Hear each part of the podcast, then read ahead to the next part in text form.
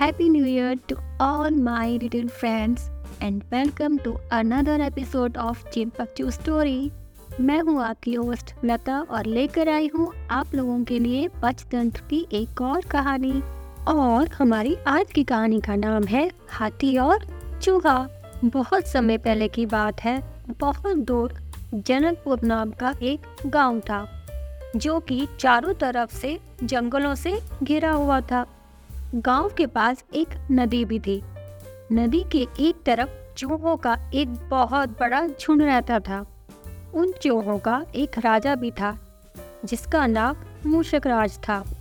और नदी के दूसरी तरफ़ हाथियों का झुंड रहता था और उनके राजा का नाम था गजराज। एक बार की बात है, उस गाँव में एक साल तक बारिश नहीं हुई। अब गाँव वाले बहुत परेशान रहने लगे। बहुत सारे लोग गाँव छोड़कर दूसरे गाँव या शहर में जाने लगे। अब पानी ना होने की वजह से चूहे भी बहुत परेशान थे। अब चूहे उस गाँव की तरफ़ आ गए, जिस गाँव से लोग जा रहे थे। लेकिन चूहे इतने लकी थे कि उनके आने से ज़मीन से एक जल स्रोत फूट पड़ा। मतलब ज़मीन से एक जगह से पानी आने लग गया। अब चूहे बहुत आराम से उस गाँव में रहने लगे। वहीं दूसरी ओर पानी ना होने की वजह से हाथी इधर उधर भटकने लगे। हाथियों के बच्चे इतने प्यासे थे कि वे चिल्ला भी नहीं पा रहे थे। हाथियों का राजा भी सूखे से बहुत ज़्यादा परेशान था और हाथियों का दर्द जानता था। तब एक दिन हाथी का दोस्त बाज आया।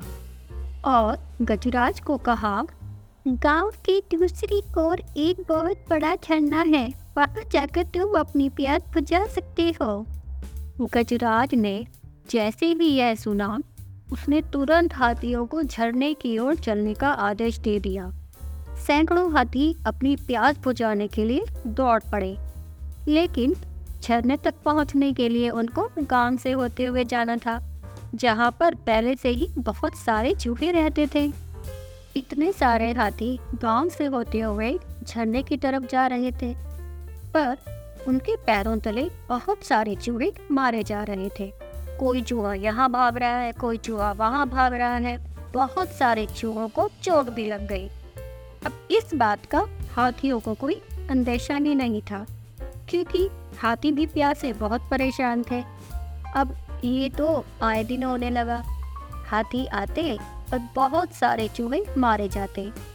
तब चूहों ने अपने राजा को बोला कि आप महाराज, अब हाथियों के राजा से बात करो, नहीं तो एक दिन हम सब माने जाएँगे। हाथियों का राजा बहुत ही दयालु है, वह ज़रूर आपकी बात सुनेंगे। अगले दिन मूषक राज हाथियों के वन में गया और वहाँ जाकर गजराज से बोला, हे भगवान हाथी, मैं आपसे एक निवेदन करना चाहता हूँ कि आप जब छन्नी की तरफ़ जाती हैं तो हर बार आपके पैरों तभी हमारे हज़ारों चूहे मारे जाते हैं। अगर ये में बंद नहीं हुआ तो एक दिन हम सब खत्म हो जाएँगे। क्या कृपा करके आप झरने पर जाने का रास्ता बदल सकते हैं? तब गजराज बहुत ही दुख भरे आवाज़ में बोले कि मूषक राज आपकी बात सुनकर मुझे बहुत ही दुख हुआ। हमें तो ज्ञात ही नहीं था कि हम इतना बड़ा अनर्थ कर रहे हैं। अब हम झरने तक जाने का एक नया रास्ता ढूंढ लेंगे। गजराज की बात सुनकर मूषक राज बोले कि, हे गजराज आप बहुत ही दयालु हैं। आपने मुझ जैसे छोटे जीव की बात बहुत ध्यान से सुनी। आपका धन्यवाद। भगवान ना करे, कभी आपको हमारी ज़रूरत पड़े तो ज़रूर याद कीजिएगा। तब गजराज ने अपने मन ही मन सोचा कि इस छोटे से चूहे की मुझे क्या ज़रूरत पड़ सकती है। उसके बाद गजराज ने मूषक राज को हँसते हुए वहाँ से विदा किया।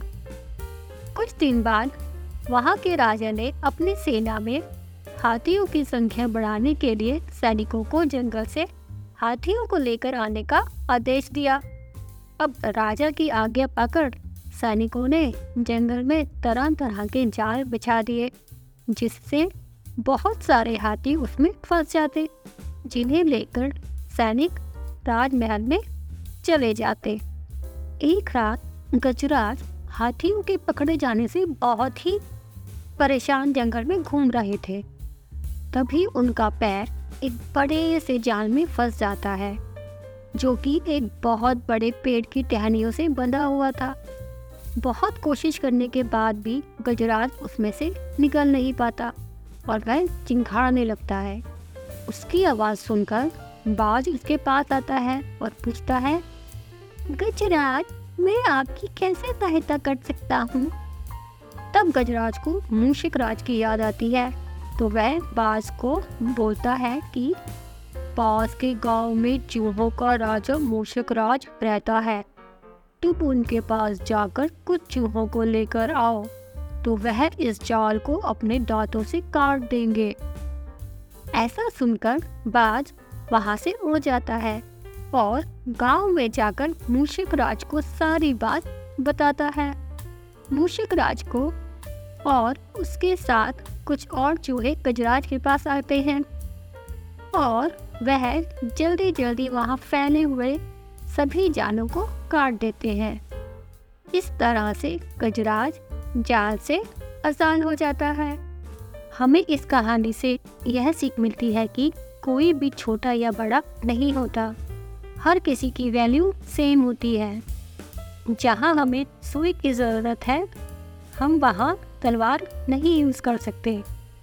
आई होप आपको हमारी आज की स्टोरी पसंद आई होगी। So please share share and share with your friend and family member तो मिलते हैं एक न्यू स्टोरी के साथ। तब तक के लिए बाय बाय फ्रेंड्स आप चिंपक जो स्टोरी और भी लिस्टिंग ऐप पर सुन सकते हैं, जैसे कि Amazon music Jio Saavn Google podcast Spotify player FM and many more